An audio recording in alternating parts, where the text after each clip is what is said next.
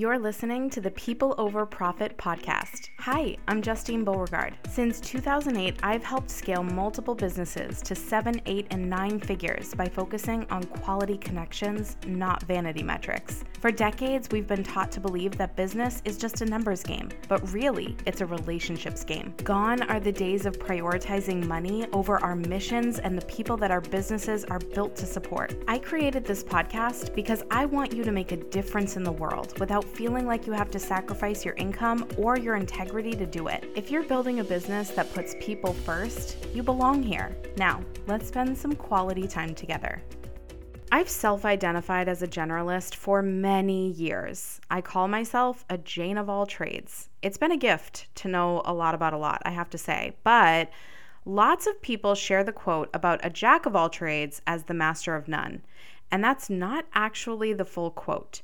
The full quote is A jack of all trades is a master of none, but still always better than a master of one. I'm a business builder, a full stack marketer, an expert sales trainer, and a 30 plus year entrepreneur.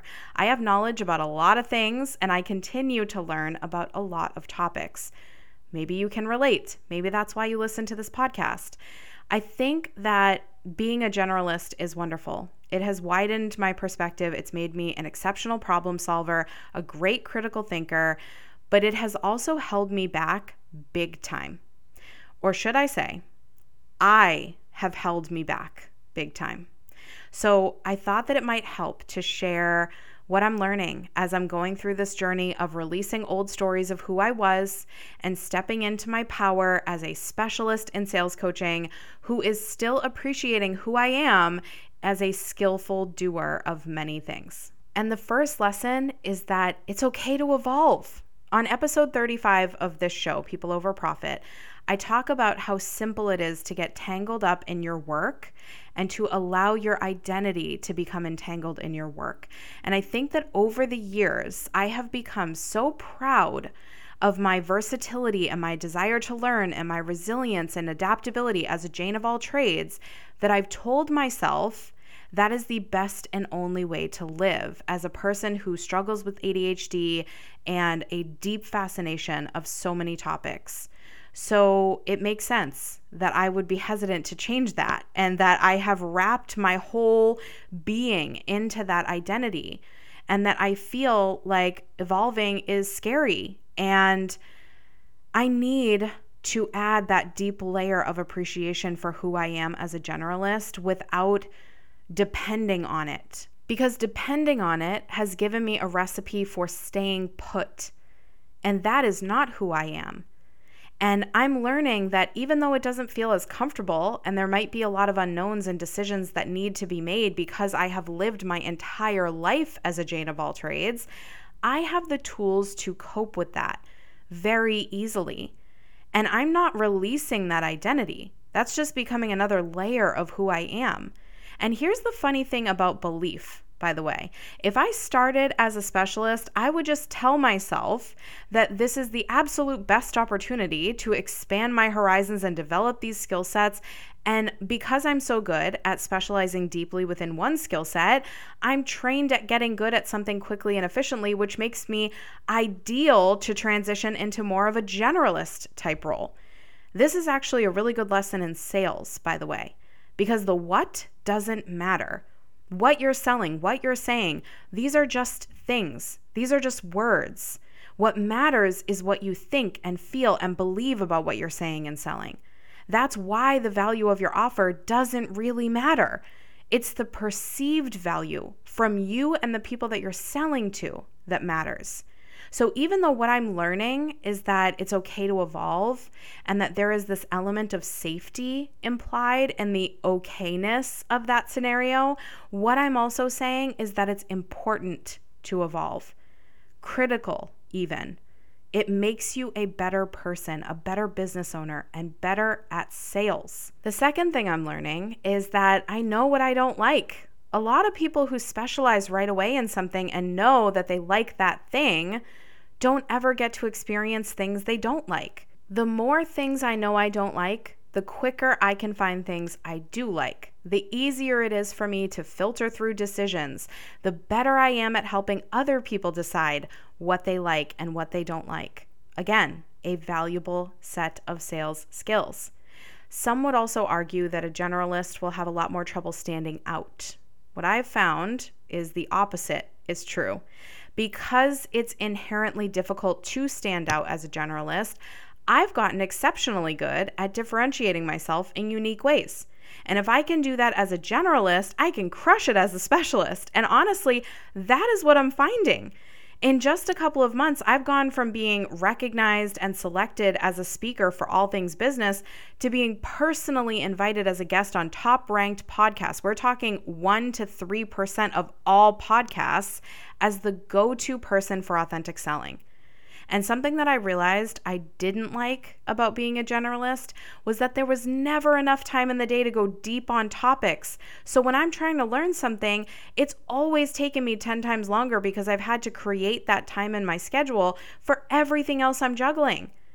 But then I realized there's always a sacrifice. And what I'm recognizing, having been in this specialist type role for a couple of months now, is that that's the case no matter what. As I often tell my clients, you get to choose your hard. No matter what, it's not going to be a walk in the park all the time. Sometimes you have to do the hard thing. And that brings me to the next lesson, which is we don't learn by being great. Failure is our greatest teacher. When you're a generalist, you have a greater risk tolerance. You open yourself up to more opportunity that opens you up to more risk of failing. This might not always be the best, it might not always feel good, but it's invaluable. I'll give you an example. I have always loved sewing. I actually sewed all of the curtains in my previous house because I was obsessed with this one particular fabric and I had this very clear vision of how I wanted my curtains to look and I couldn't find anything similar, so I made them myself. And it took me months between sourcing the fabrics, measuring, cutting, sewing, adjusting, just getting everything the exact way that I wanted it to be. And I still didn't love the finished product. I am not a master of sewing. I have so much to learn, but I did get better at sewing. For instance, I learned that the blackout fabric I used as a backing was too thick. I would have bought the thinner one. And I should have measured twice and cut once on every single piece of the curtain, not just the first few panels. That said, every time someone came to my house, they would compliment me on my curtains. I had the most fun time bonding with my mom, laughing and sweating over these curtains for months until they were done. And perhaps the biggest lesson of all of this is that I will probably never make curtains again. but I did it. I made them. I did that. My sweat equity, my attention to detail, my commitment to the project, I did that.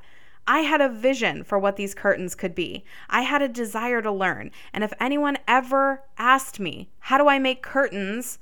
I would be able to recommend a little bit of knowledge and share what I've gleaned from that experience. I can be helpful and I can also not waste my time trying to make curtains again simply because I've obsessed over this fabric and can't find anything like it without spending hundreds of dollars and months of time creating my own thing. And I'll tell you what I realized. If I woke up today with the skill of knowing how to make curtains, I would not have any of these beautiful lessons to share. I wouldn't be able to tell you what I learned or what I'm mindful of, and I wouldn't be able to tell you what I did or didn't like about the process, and I wouldn't have grown as a human or become better at knowing what I truly want, and I probably wouldn't feel as proud of my curtains because they would just be something I knew how to make and then did it. There's so much gratitude in being bad at something noticing that there's an opportunity, working the problem, figuring things out, getting your hands dirty. I think that is the part of this whole experience that I appreciate so much about being a generalist for all these years. I'm so much less fearful of getting my hands dirty and falling short of expectations and screwing it up. And I know how to handle those situations better because I'm used to it. I do it more often. I'm not saying that as a generalist, you're going to fail all the time, but you will always be learning. And more often than not, in specialty type roles, you're going to fail too. That little slice of humble pie that you're going to get every time you make a mistake, every time you need to ask for help, every time that something goes wrong, that may not taste great in the moment, but you know what it's going to do? It's going to nourish your soul. So if you have been worried and you have been feeling less confident in yourself because you're more of a generalist, I want you to know that you're choosing to feel that way.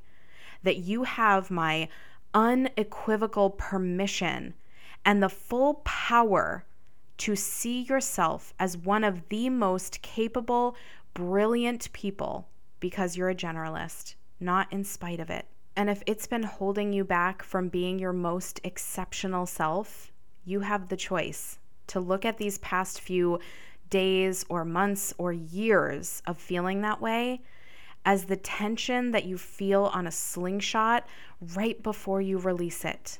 It is your time to let go and soar. If you found this episode helpful, feel free to tag me with your thoughts and feedback at Justine Beauregard Coach on Instagram or Facebook. And if you have ideas for future episodes, I'd love to hear them. Just send an email to justine at justinebeauregard.com. And if you haven't yet, don't forget to click that subscribe button and rate and review the show. Your feedback means a lot to me and allows us to keep learning and growing together. I'll see you next week.